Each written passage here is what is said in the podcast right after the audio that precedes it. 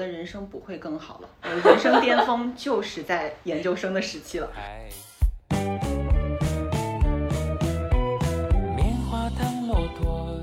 学渣果然是不了解这些。对我们学渣从来不在意这些。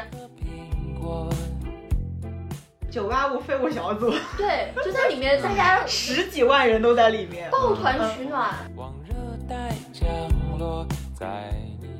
人最大的痛苦，就是你想要的东西跟你的能力之间巨大的差异。我的人生就这样了，以后不会更好了。我下一步的目标就是把我孩子培养进上海四大校。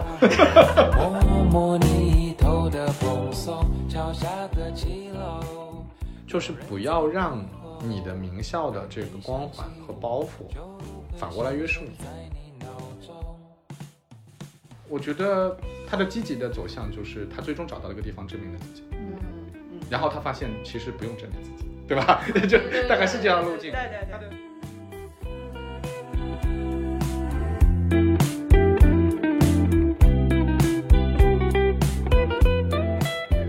大家好，我是酸奶哥，我也是薛老师。今天是我们，呃，这个栏目叫做“所有人问薛老师”的第二期啊，呃，还是两位小伙伴，小强跟皓月。Hello，我是小强。Hello，我是皓月。所以这一次我们要回答什么问题？嗯，我来问一个问题吧，就是为什么很多从名校毕业的学生，然后在工作当中他们会觉得更容易获得失落感？嗯，所以这个名校学生说的是你自己吗？我只是一他们中的一部分。呃，那我先说一下大概的情况。好。嗯，我之所以说这个话题呢，是因为我自己比较有体感，因为我本科呢是同济大学的，然后研究生呢是复旦大学的。啊，我是一个十八线小城市考来上海的学生，所以呢，就大概上了大学之后，整个人就会觉得，嗯，我的人生会一路高歌猛进，然后会越走越亮，走到人生巅峰。对，真没想到人生巅峰只有在我上学的时候。对。毕业之后呢，其实我也进了一个很大的公司去工作，也是行业的头部。但是在工作的过程当中，就经常对自己失望，会觉得很多东西不是像我上学的时候那个样子，就觉得我花了力气，然后就会得到成果的，然后就不停对自己失望。我当时不是还在还在谈恋爱吗？我的天啊，我就是每天打电话给我男朋友哭，他就特别迷惑，因为他不是名校毕业的，然后他整个人，你看我名校毕业的人都不哭，这就名校毕业的什么毛病？这是，对，他整个人他就是从来就。不屑于这套体系，然后他当时整个人就很迷惑。你这么好的学校毕业，去了这么好的公司，然后又不是没有工作，你干嘛天天哭？他就完全完全迷惑。但我当时就很执着，我就是不行，我就觉得自己特别菜。对，那后来也是自己也被那个状态折磨到不行了，我就觉得需要放过自己。我在那个时间也非常失落，我就会跟我同期毕业的很多朋友一起聊天，大家都会觉得说。啊，我的人生不会更好了，我的人生巅峰 就是在研究生的时期了，太多这样的例子了，就是我们在工作这几年中，就是不断对自己失望的一个过程，就是不断的见证那个流星陨落的过程嘛？对对对，啊，太快了，来不及见证，那刷一下就没了。太好了，我这种学渣是体会不到你这种困扰的。哎，为为什么？我我也很好奇，为什么会有这样的问题？是真的名校的学生工作的时候不如非名校吗？还是只是说低于自己的预期？我觉得很大程度上低于自己的预期。我作为一个学渣，嗯，我觉得我从始至终没有体会过他的这种，就是啊，我怎么这么可能不如别人？我怎么不努力？然后我没有办法对这个东西做出很大的贡献？我可能从始至终没有这样的体感。OK，我觉得对于我来说，一个可能跟他比较大的差异是，我从小到大。都是跟着所谓的挫折和困难过来的，就是我不会觉得，呃，因为比方说啊，就是我学习，可能它对我来讲不是一件很容易的事情。当然，可能前提是我也没有付出多少，就证明我这人不笨嘛。然后，那我在工作当中也是一样，我对他的预期就会相对来讲没有那么的高。如果遇到了问题，我也不会觉得说他本可以更好，他本应该去到一个很高的位置，我就没有这种想法。嗯嗯，哎，也就是说，其实就是名校出来的学生会给自己设置更高的期望嘛，对吧？会，而且这个期望因为是在你心里很多年了，对，你会一直觉得我理应是会越来越好的，对。结果没有想到，就是一毕业就是嗯，基本上我们都能去到比较好的公司嘛。但是可能在工作的这个过程中，因为各式各样的原因，你就会觉得说，我好像真的没有没有那么重要，那个心理落差其实是很大，你会完全归因于自己，就是这个东西是我能力不够，我觉得是一个惯性思维，嗯，因为我毕业之后，就是我同期的很多朋友也是，就是他们日常就是在那边丧，非常丧，对，超级丧，哎，会不会是嗯因为你看你是你是九八五毕业的，嗯就你你是复旦嗯那个什么研究生毕业嘛，薛老师也是，但是薛老师身边有这种非常觉得挫败的，哎，我觉得这是一个非常好的问题。嗯我觉得这有时代特征，嗯，对，这有明显的时代特征。呃，我的同学，就是我本科、研究生都是在复旦读的嘛，我的同学很少见到这样的情况。就是当然我们同学挺多的啊，我们本科班有九十一个同学，非常大的班级，肯定也有部分的同学会觉得不得志，嗯我觉得这是肯定的。但是大部分的同学，我觉得他们是在事业上挺成功的，嗯，就是还挺顺利的。嗯可能是那个时代的特征，因为我们那时候大学生还没有扩招，嗯，所以就是大学生还挺少的，名牌名牌大学生更少。嗯就啊举一个非常简单的例子，就是我毕业的时候，复旦大学的学生都是可以落上海户口的，嗯，只要你找到上海的工作，就能落上海户口。现在也可以吧？呃，现最近才又变成新的这个政策。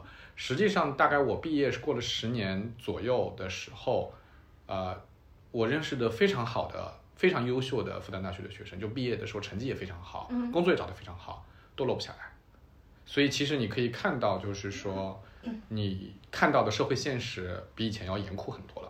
嗯，所以我觉得这个跟时代有关系。这里面有一个很有意思的现象，嗯就是你会发现，就是说，跟社会相对来说没有那么紧密连接的环境，比如说学校嗯啊，包括就是父母，嗯就是他可能跟你所在的职场环境也离得很远啊，尤其是家还不在一线城市的，对吧？十八线县城的嗯父母们，就是他们的那个惯性的观念的改变是很慢的，嗯。也就世界都已经变了十八回了，嗯。他们那个孩子还十八回之前，所以就会导致说你的期望值、家庭的期望值、个人的期望值，可能还停留在十几年前大学生应该得到的待遇待遇、呃未来对。可是你看到的已经是变了十八回以后的那个社会现实了，嗯。所以这个时候就会发生非常非常大的反差，而这个其实就挺难的，就它那个滞后啊，就两种观念的现实和观念的滞后啊，可能差很长时间，嗯要过很久很久，比如说整整一代人，他的找工作都很艰难，然后竞争都很激烈，才会转变到下一代的人身上说，OK，这个社会是很难的，嗯我们的期望是可以放得很低，嗯。所以我觉得这个这个痛苦，就是这种两个差距之间的痛苦，可能是一个必然的现实。山呼四海，起伏不定，无边总是看不到头。我欲乘风，浪迹远方，因为我并不平凡普通。忙忙碌碌，反反复复，那是我的言不由衷。勇敢为你无畏的做白日梦。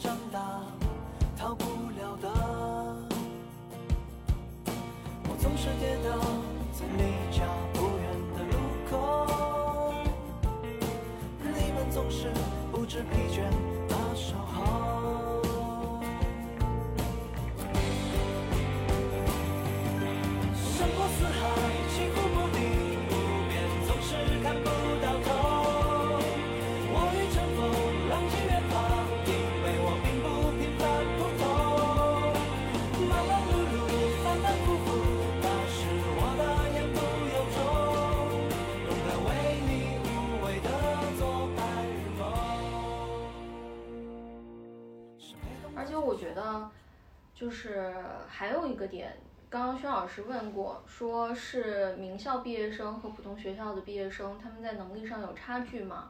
我觉得不能说能力上有差距，我觉得可能是能力上有差异。就是你比方我作为一个学渣，就是我没有把我有限的时间全部都花在学习上，那这些时间我在干嘛呢？因为我在干别的，就是我在我成长过程当中，我在左顾右盼，所以可能我没有形成我单一化的考试技能，我没有获得非常好的成绩，但是我可能就是会拥有一些对，就我我可能自我培养了一些对事情的不一样的看法。或者是我我拥有了一些就是其他的技能，然后这些技能也许在我的生活或者是在我未来的工作当中，其实我是会刻意的去运用它的。但如果是像皓月，刚刚皓月他上来其实有强调过一件事情，这个也会延伸到就接下来我想讲的一个话题，就是他说。他说他是从十八线，其实只是一个比喻啊。他说他是从一个十八线的城市考上来的。嗯其实我们在成长的那个过程当中，我们就是九零后嘛，我们还没有那么讲素质教育。我如果生活在十八线，就意味着我的生活里面可能除了一两个爱好，比方说我可能学个音乐，或我可能学个舞蹈以外，我所有的时间都是在用在学习上的。小镇做题家嘛，你想说的对对，我想说的？就是这个。嗯所以，当我所有的我这个人从小到大成长的所有的价值都是来源于成绩的时候，嗯那我就会把这种价值延续到我的生活当中，以及我未来的工作当中。嗯结果，工作的成绩它跟我原来在学校获得成绩不匹配，这个极大的落差对人的打击，我觉得嗯是非常致命的。嗯，所以其实你想说的就是，可能单一价值。名牌大学嗯的学生他会所处的那个嗯环境，他自己营造的那个小环境相对来说就比较单一，嗯，所以会导致他的那个跟期望的落差会更大，是你？从小就受惠于这套体系，对，嗯你会在这个评价体系里，嗯你会过得很有安全感，嗯。所以你会一直对这个体系是有惯性的。然后我我觉得还有一个很有趣的东西，可能是也是一个时代的差异啊。嗯就对我来讲，就是一个很有趣的，我觉得它扩大了这种体系带来的问题。就是我那个时候其实很少有人会说九八五，你说的体系指的是教育体系吗？我想说的是九八五和二幺幺的这种框架。嗯嗯，就是 我读大学的时候只有二幺幺，只有二幺幺。嗯那我且我们从来不说我们是二幺幺，嗯就是我不会把二幺幺当成是一个我们这一类学校的统称嗯嗯嗯啊，但你会发现今天，你会把九八五学校视为一个统称，嗯。嗯那实际上在九八五学校里面有很大的差距的，嗯。有非常非常顶尖的大学，也有嗯其实不怎么样的大学，嗯。它都在这个框架里面。可是因为你把自己装进了那个框架，嗯。你就会觉得自己是最顶尖的那个学校是齐平的，嗯。那你对自己的期望会莫名的抬高。我是九八五的，所以我应该怎么啊怎么样。对吧？我们那时候没有这样的概念，没有这种大框架，我们只会说，哦，你是北大的，嗯哦，他是清华的，嗯我是复旦的，嗯你是哪儿的？就是那这个时候你的认知是相对来说比较小的。比如说我是复旦的，我就会看我们复旦学生应该找什么样的工作，嗯对吧？那这个预期它不会差别很大。嗯比如说我看去年师兄他们去哪儿工作了，哎，那我也知道我们大概今年大概去哪儿工作了，嗯对吧？所以这个我觉得那种差距不会那么大。所以这个体，你说的这个体系和体制是怎么来的呢？这个就是我觉得这很像一个，比如说你给一一一种东西贴了商标，或者是品牌的标签，你就会自自己会觉得说我是归属于这样的一个群体的，我在这个群体的名称里是有安全感的。对啊，但这个名称不是哦，这是有有来源的。由教育部啊教育部来的来啊划分的对一些逻辑哦。好的嗯，吧？对，所以就不是学渣果然是不了解这些。对我们学渣从来不在意这些。对你知道我们这其实学渣挺好的。你知道，对，这这就是因为我从小就在可能主动或被动的反抗这个东西，那就导致了他对我的那个所谓的控制和决策的能力是弱的，嗯啊，所以像我们学渣看到有一个平台叫陌上花开，就它号称只搭建九八五二幺幺的相亲平台，就能上这个上面的男女全是九八五二幺幺的，他们可能为了优秀基因的延续吧，我就觉得神经病啊！哎，不过不过给自己贴标签这件事情其实挺流行的。嗯比如说在上海，很流行的一个标签叫做“我是三幺零”，你是吗？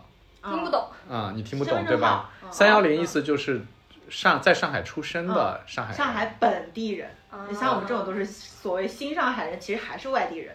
嗯，啊嗯，对，就是你看，它也是一个标签。对，那你说这个标签的意义在哪儿？可能也有一些文化认同啊或者什么意义，嗯但更多的还是把自己归成一类嘛。嗯，所以就是，其实贴标签是人类的本能嘛，我觉得嗯啊，是的，对，你要寻找归属感，然后但是与此同时，你又给自己框了一个。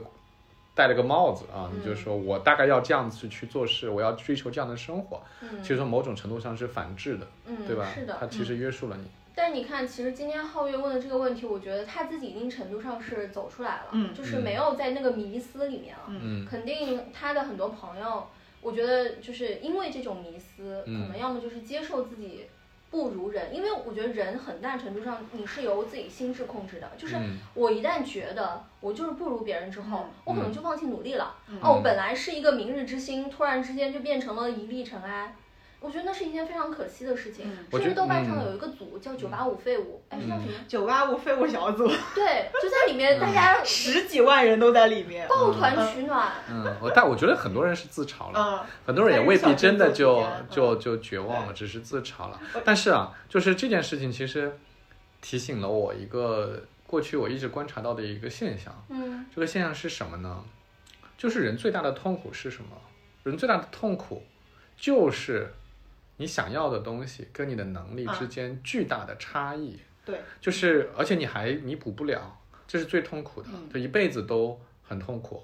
就是我我拿自己来举例的话啊，我我是江苏省考过来的嘛，然后我成绩非常非常好，对吧？你是考过来的吗？你不是被保送过来的吗？我也是因为模拟考试成绩好 反正我就是成绩好，对吧？嗯，就是就是我来的时候肯定会对自己有预期嘛，嗯然后我到我上复旦的那个系又是当时最热门的系，所以我们的那个班里面全部都是各个省市最好的学生，嗯成绩考得非常高。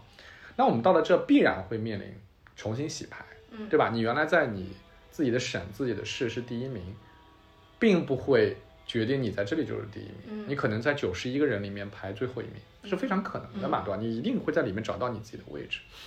那我就会发现，有一些人很快就适应了，对吧？就是我原来是特成绩特别好，到了这儿我发现我就是五五十名、六十名中不溜也行啊，。甚至是垫后的，又怎么样的没关系啊，就可以、没事儿。但是有一些人他就一直没办法接受，我真的有同学有朋友，他就是他一直没有办法接受自己现在是一个中流的、中庸的水平的人，嗯。他一直没有办法接受。嗯，那这个过程当中会导致什么样的一个不好的结果呢？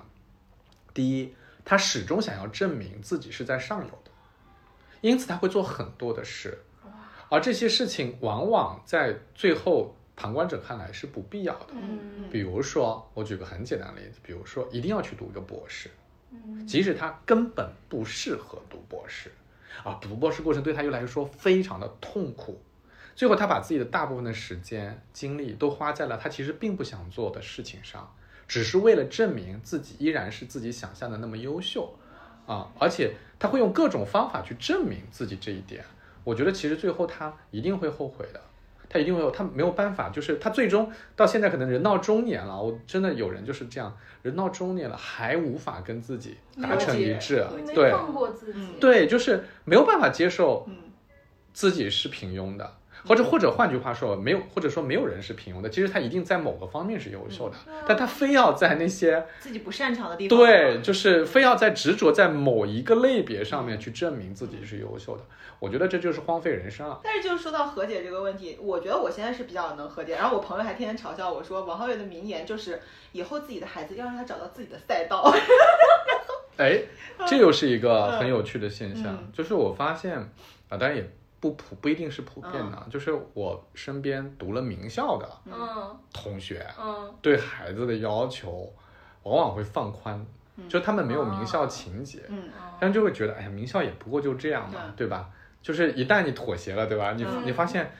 其实名校也就这样嘛，你反过来会觉得我孩子为什么非要上名校呢？嗯。反而就会放松一点，反而没那么鸡血。我没有上名校，我也不觉得我的孩子以后一定要上名校啊。我的点其实是在于说，你看今天我们聊这个话题聊到这儿，我觉得一定程度上还是想要为那群在挣扎的人嗯，找到一些更好的和自己相处的方式，或者是更好的可能性。我觉得，我觉得最简单的，就最简单粗暴的回答，当然可以是说，认清楚你自己也是个平凡人，然后你就不要老是去过高的要求，去要求自己，对吧？嗯这是最简单的回答但是很。多人无法接受这件事情，到现在都无法接受。其实我也不同意这么做，为什么呢？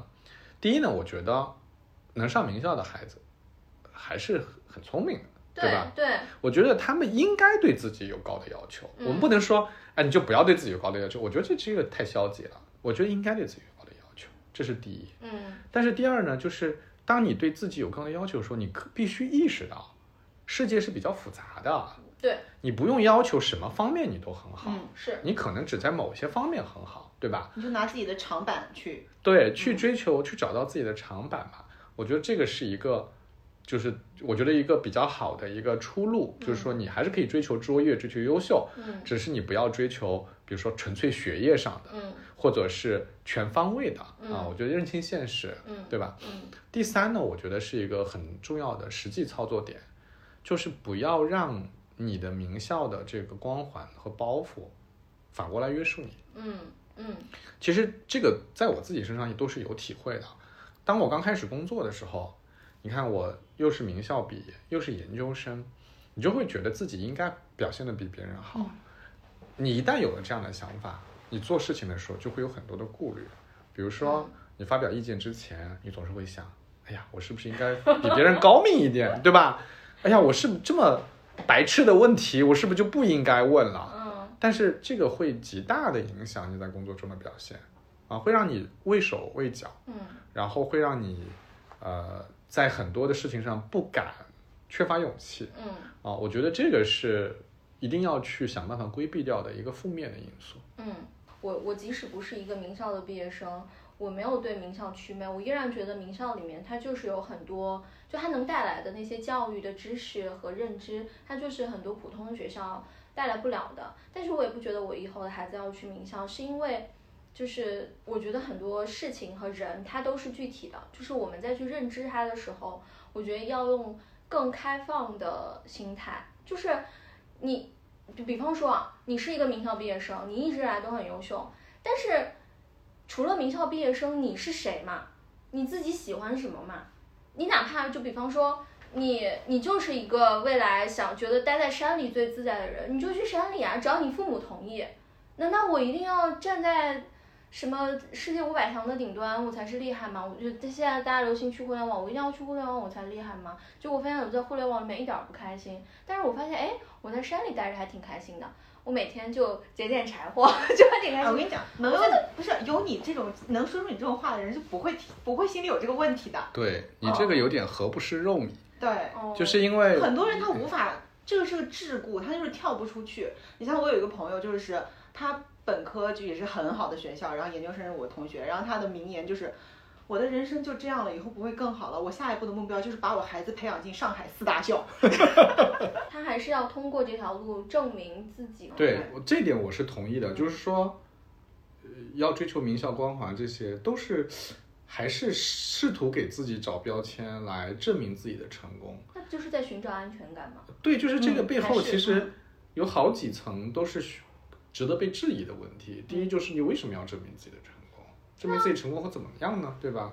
第二就是什么叫成功，对吧？嗯成功的标准有很多，对吧？嗯你凭什么就认为这就是成功？嗯对吧？第三，你为什么非要跟自己或者自己的孩子或者谁过不去呢？我我我，反正我觉得它不是一个自然的态度。而且很多很多我我周围的那种，嗯，所谓对现在现状不满的人都会说，哎呀，同样都是什么什么毕业的，或者是怎么怎么样毕业的，为什么我这几年还止步不前？哎，你看，这就是另外一个问题，就是他其实名校毕业还是有很多很优秀的人，嗯，一下子就是你的对标的那个对象其实是啊就在你面前对的，，因为他那个优秀就是很很优秀的，然后我们可能大家都能看得见的那种。那就没办法了。嗯我就像我前面举的我同学的例子一样嗯，那你就只能跟现实妥协了，对吧？你就不能老是要求自己考第一名啊，那没办法呀，对吧？但是反过来讲呢，我觉得就是今天我们讨论这个事儿，也不是否定名校的问题，因为是啊，因为名校还是有好处的。我我觉得吧，我觉得吧，就是名校最大的好处是什么？就是用孔子说的话，叫见贤思齐。是的，这些人会推拓宽你的想法的对，就是你嗯你你看来看去，觉得身边没什么厉害的人，那你其实进步就会小。嗯你老是看到那些哇开阔你眼界的人，对你的确是有帮助的啊。我觉得这个是名校最大的好处。当然有一些物质上的实际的好处，比如说你可能有很多很厉害的同学，未来你有很多的人脉资源，对吧？嗯就最不济，对吧？就拿我来说，我们现在要采访，抓个厉害的同学来采访，还是抓得到的，对吧？所以这个是这个是真的是还是有好处的，而且呢，就是这个社会还是看这些东西的。嗯比如说，就是讲一个很有趣的故事，就是我有一个老师啊，就是也是也是做做培训的老师，他经常在上课的时候会 diss 学生。你知道做企业里面的内训啊，内部的培训，其实学员或者说 HR 或者说这个企业的员工才是你的金主爸爸。嗯所以其实通常你是让他们开心，而不是去 diss 他们的。但我们这个老师经常 diss 别人，经常说：“哎，你看你为什么工资低？你笨呐、还会讲这样的话。但是呢，最终也没有什么几个学生会来投诉他，原因也很简单，他上来就把自己的简历啪贴上来，哈佛大学、哥伦比亚大学，说认为我笨是正确的，对，就大家会觉得哦，OK，你代表了某一种评价体系真的高评价智商体系，对对对你代表了哦，可能你说我的是对的，所以的确会带来很多的优势。嗯，对啊，那其实你刚刚讲的这些好处，如果我应对的心态不对，就变成了皓月前面讲的那些，我可能会被影响。哎，对，你说的太对了。所以总结一下，其实也很简单，就是九八五这件事儿吧。如果你是九八五的学生的话，它是一个资源，嗯不是束缚你的，不是你的义务。嗯，嗯，不是不是来束缚你的，不是你要去遵从什么义务，你必须做到什么样，不是这样的，只是你的资源和工具。嗯嗯，那反过来讲，如果你不是九八五的学生，那你就是别被他唬住嘛。同时你也知道啊，其实也没什么大不了，对嗯，吧？嗯对啊，就我来上海有个很重要的目的，我想见识一下那些优秀的人。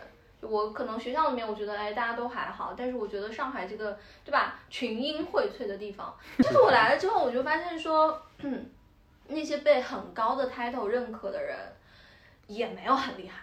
就我非常客观的去看待他们的时候，我觉得啊，就这样啊，他对这个问题的观点竟然就这样。所以我觉得核心可能一方面就是你需要非常呃努力的去培养你自己对于这个社会和对于很多事情的认知，嗯，而不要被一些非常固定的评价体系所裹挟。你要去认知这个具体的人和这个具体的事没错情。对为什么呢？因为今天就是大家都太擅长包装自己了。哎呀，我就是有有那么有那么一件，就有那么十十分，他能说成一百分，嗯。所以就是你看到的很多东西都是包装过的，嗯。然后都是被夸大的，嗯。所以就是好像很厉害，但是你真的进去看，其实也不过尔尔，对吧？是。所以到那个时候，反而是有一些就是看上去还挺朴素哈，但你跟他讲话，哇，就是这么厉害。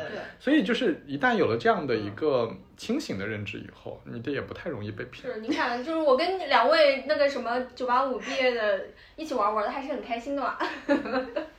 谢谢你们不嫌弃我，正是因为这期节目里面有我这个学渣，就中和了一下你们这些精英气息，就不至于让大家投诉这个节目。说实话，我现在真的没有什么精英气息啊。就说到这里，我突然想起来一个事儿，就是我大学同学有个群嘛，然后就是有有的没的，大家会聊聊天什么的。然后有一次，我有个同学在里面突然说了一个一句话，他就说，就是很多同学会觉得自己做的还不够好，不够优秀，赚的钱不够多，对吧？事业不够成功。他就说，你们真的不用这样看，你要知道，你在我们这个群里头，其实你就是已经在中国最 top 的两千万人里面了。哎，我我不知道他是怎么算的啊，就是我不知道他这个数字是什么，但是我后来想了一想，就是说从收入，还是从你做的事情，还是你的学历啊什么，其实真的是就是你其实已经是非常 top 了。那为什么你平时没有那个感觉呢？是因为你身边的人其实都差不多，所以你经常会处在一种我不够好啊，我甚至是我做的很差的那种感觉。嗯但你真的放到整个大的评价体系来说，你其实已经做得很不错了。嗯所以不是说就不要努力了，而是说你你你放过自己经常就是对嗯，经常把自己放到一个更客观的评价体系里面去看这件事情，嗯不用太被同柴压力这种东西所裹挟。嗯我觉得这个是很重要的。嗯所以，所以我觉得就是有时候讲一个特别政治不正确的话，就是经常有人说。哎呀，我本来过得挺惨的，我看你过得那么惨，我我一下子觉得自己没有那么惨了，对吧？就是，但是对心理上来讲，对于自我的这种就放松来讲，其实有时候这样想想，政治不正确一下，我觉得也挺好的。是。嘿，我的伙伴，你可以走得更缓慢，背上你的吉他，头戴白色花瓣，难过的全都抛开，我来和你作伴。Rolling on to Hare Krishna，轻唱着 Wim Wam Wambo，在 Rolling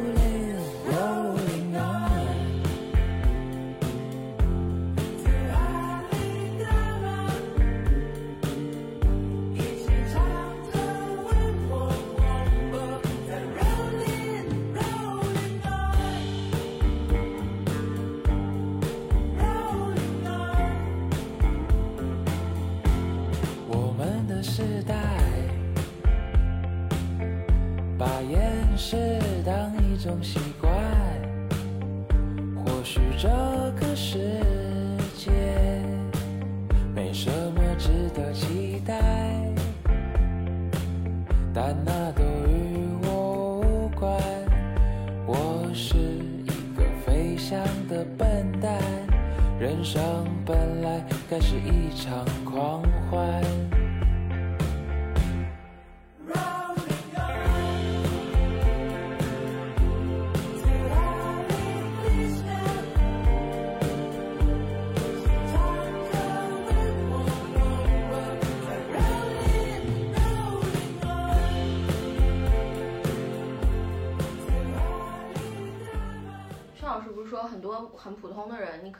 看起来就是怎么怎么样，然后你跟他嗯讲话就觉得他很厉害嘛。嗯但那种人其实他本质上也是很很优秀的，就是如嗯果我们把他放到一个非常综合的评价的那个语言就话语体系里面讲，他肯定也是很优秀的。但我觉得其实还有一种人，就是我们把他放到世俗的这个评价语言里面，他可能就确实是技不如你。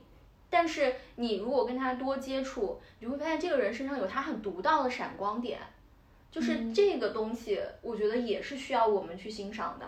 这个欣赏不是说，嗯，就就要有很重要的目的啊。嗯但是如果你能够用这样的方式去看待你身边的人，我觉得其实你自己会变得更丰满，就是你自己爱具体的人嘛，对，就是你自己会会获得更多。是啊，对，肯定啊，因为如果你的评价体系太过于单一的话，你只关注那些在评价体系里面的人，对吧？或者那些品质，那你就看不到好的东西嘛。你看不到好东西，你怎么可能学到好的东西呢？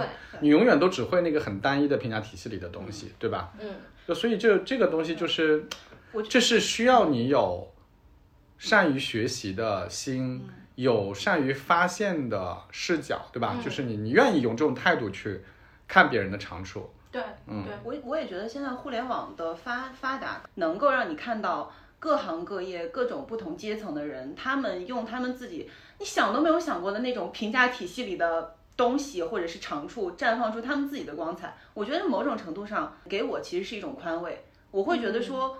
那其实最重要的点就是找到什么东西是让你做的最开心的，你最有优势的，你在那个方向去使劲儿就好了。对，嗯，就我今天在来的路上看到一个很厉害的博主，他就是从小生活在西北的农村，但他就是热爱艺术、热爱时尚啊。你想，一个生活在西北农村的人，他跟一个生活在北上广深的人，他天然的资源就是不对等的，可是他也依然可以通过就是自己哪怕披个大床单儿，我也可以拍高定的照片。哦，那个人很火，嗯，呃，对，嗯那我就想说，你就是非常认真的热爱自己，以及热爱你的生活，嗯其实是会得到回报的。你看那个这两年比较火的作家莫言，嗯拿到诺贝尔奖的莫言住哪儿？嗯嗯，住山东省高密县，对吧？人家就整天就住在那儿。嗯那个刘慈欣，嗯嗯刘慈欣是在娘子关水电站，嗯，对吧嗯？嗯嗯，对。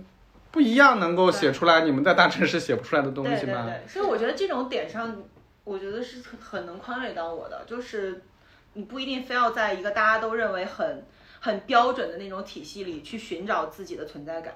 我上次还发了个朋友圈，我说我我有时候就会陷入一个很凡尔赛的怪圈，嗯就这事儿其实我也不擅长，我也不喜欢，但是人家就求我说你做吧，我接了吧，我又觉得这事儿不能随便敷衍，我得认真做，花了好多好多精力，终于把它做好了，哎，做的还不错，至少。然后人家就说：“哎，你挺擅长呀，我们再找你做。”然后你就一直在做自己不擅长、不喜欢的事情，这不是很傻吗？就不要干这种事情。性价比好低啊。还要对啊自己的赛道。又来了。哎，我其实很不喜欢这个说法，嗯就是我觉得就是这几年就是这是投资圈出来的嘛，对对对就是说你要先投对赛道啊嗯什么，嗯这是一种什么感觉？嗯这叫做上帝视角，嗯就是把自己当上帝嘛，嗯对吧？哎，你看天底下有那么多赛道，嗯，哪条赛道跑得快，哪条赛道更有钱，我们就去哪儿。嗯上帝视角，嗯我觉得过于自负了。嗯嗯首先，你根本没有上帝视角，嗯你其实很多东西是判断不了的，对吧？那你说，你到底哪条才是你的赛道呢？其实你其实挺难判断的，对吧？嗯但是你至少可以知道，就是我哪些喜欢呃做什么对，我擅长就是你你自己有体感的东西，你是可以是有的。嗯那就是不要不要被就是你就是听自己的体感嘛，或者 这么说吧，对吧？对对就是你感觉得到的东西，嗯那你就可以可以这样去要求自己。是的，嗯因为其实赛道还是在把人生当做一个非常有目的、有嗯终啊点是的是的对过程。嗯你你你来这世上一趟，其实你为的就是那个终点，为的就是那个嗯过程。但事实上，那个终点，每个人的终点都是一致的。弗洛伊德早就讲过了。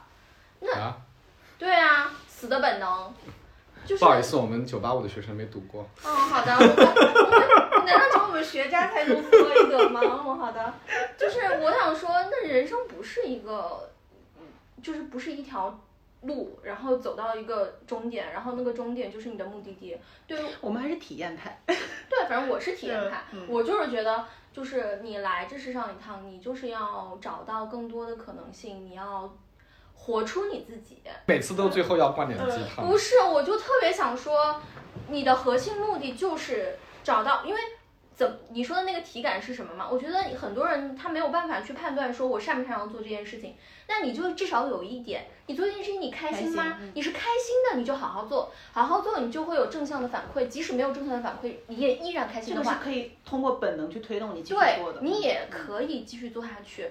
那至少在这段时间里面，你的性价比是高的，你投入和产出的性价比是高的。就是我大概前两年发现了一个还比较好的作者，他就说他就是很喜欢写东西。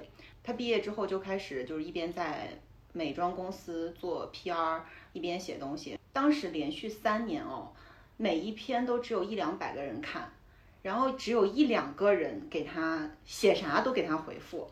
我觉得那是非常孤独的。你写文字的人会知道，就是你的东西没有正反馈，你很难很难坚持。嗨，别说写文字，嗯我现在做视频，就是我每天盯着那个。啊，我的每一个粉丝现在在我这里都拥有姓名，他感每天消失了，我都会知道的。对，他就是真的是凭着喜欢的本能，就是坚持写。但是也是到了第三年，他就觉得这种状态太折磨了，因为你不仅是要面对没有正反馈，同时你在写东西的过程中，你会觉得这个东西不好玩，你也会各怀疑种自己自我怀疑，天天自我怀疑。他就觉得我就可以了，就是的这部写完就结束了。结果很巧很巧，他到第三部写的时候，突然间在晋江就小火了一把，大概有一两万个粉丝，他就觉得那我要坚持下来。但是当时又因为奇奇怪怪、七七八的原因，他就觉得算了算了，还是不能写。结果呢，又是很机缘巧合的事情，他的小说第一本小说被人家买了版权，可能也就十来万，但就这种一一点一点东西推着他走到了今天，他的小说能被很有名很有名的公司盯上，对，所以他当时在跟我说，他那几年非常孤独的日子，就是靠着他对这件事情本能的喜欢挺下来的。嗯，就这种喜欢可以对抗他很多三次元的事情的不如意。对啊，就是我觉我觉得那本身也是他一个力量的来源。我坚定的信念就是开心的活着，只要开心怎么都行。你这个也不对，开心是很主观的，你怎么定义开心？你的开心会变化，你知道吗？就是你的开心甚至有时候受到你激素的影响，就是自己。你如果跟着开心是不行的。那跟着什么行呢？对，所以开心绝对不是一个你应该做来做人生判断的准则，那你觉得是什么呢？就是你得树立除了本能的以外，因为开心是被是被多巴胺都被这种东西驱动的，你不能被本能驱动。就是如果你真的是要做活一个有意义的人生，你要树立的是脱离了本能之外的标目衡量标准，而不是你的本能。那是什么啊？嗯你你要追求一个超越本能的目标，嗯我觉得这个才是真正的东西。就是回到九八五的这个和逻辑上，其实是一样的我，觉得你说的对。对吧？你回到九八五的逻辑上是一样的。为什么我们会陷入这种纠结，对吧？会会会觉得不失落，是因为你把你的人生意义寄托在一个标签上头，然后你要做什么是由那个标签决定的，你要达成什么目标是由标签决定的，你就你就不会觉得特别有意思，对吧？不会觉得有意义，你只有脱离这些东西，你不要被这些东西所驱使。那我该建立一个什么样的框架呢？你你要建立的是，首先你肯定是非标签的，嗯你不是去追随一个别人给你设定的框架里面的事情，嗯而是你自己真正觉得，我觉得做这件事情是有意义的，而这个意义感是自己慢慢形成的。每个人意义都不一样啊，嗯对吧？嗯你要慢慢形成你自己的意义感，嗯而且意义其实也会变。比如说，有的人可能前半辈子都在追求叫做呃让家人为我自豪，那也算是一个意义吧，对吧？但是到了某一个时间点，他突然觉得，哎，我还有别的更更更更高的意义或者更有意思的目标，那可以去追求更更有意思的目标。哎所以是不是在就是工作当中失落的人，所以一定程度上其实可以在其他地方找到一些存在感。对啊，我觉得就是首先你从记忆的意义、积极的方面来讲，就是你感到失落是因为你有自驱嘛，你还是想要做好，对吧？嗯就是只是就是说这种失落可能有时候他那个不是特别有有道理，对吧？就是只是因为你可能比如环境限制了你对啊，对对，或者是你选择的那个职业不对啊，嗯对吧？就是或者你选择的标准不对啊，对吧？但是至少说明这个人是上进的嘛，是想要取得更好的结果的嘛。所以从积极的角度来讲，他也未必就是完全的是一件坏事嘛。然后我就把这种热情投入到其他地方，成为了一个斜杠青年。我觉得他的积极的走向就是他最终找到了一个地方证明了自己，嗯嗯，然后他发现其实不用证明自己，对吧？就大概是这样路径。对对对他的消极路径就是，就像我前面举的那个例子，他就可能一直在这种过程当中痛苦，一直在追求一个其实他不应该去追求的目标，嗯，那这个就浪费人生。嗯嗯就是有人可能就是要走这条路，也没有办法。我觉得还是认知的高低的问题。嗯，所以他现在有调整吗？我觉得有，我当然我没有跟他展开过就是非常深刻的对话，但我看他的朋友圈，我看他过的生活的状态，我觉得他还是找到了新的意义的，他大概多少岁才找到这种新的意义啊？就挺晚嘛，就这几年才找到的。那得四十了。嗯，得有，得有。我不知道他真正找到了没有，但是我至少看起来他快乐了，嗯他有事情做了，他不再装了，因为否则的话，你看到他，你经常会觉得他在跟你装，就你们这些人的包袱怎么那么重？嗯，不要给我拉进来，我从来没有这种时刻。对对对，我觉得就是很有意思，就是被这种绑架的，就是很有一个就是装，因为他想要表达，我配得上这个标签。对对对，这个就是我们说的把精英人群变得负面的那个表现。可能吧，嗯，就是人一旦追求了不真实的东西，自己就变得不真实。对，他就不开心，他就累，然后旁人也不开心。那我们今天是不是聊到这里就结束了啊？可以的，徐妈。我是小强，好，就这样吧。好，结束拜拜。拜拜。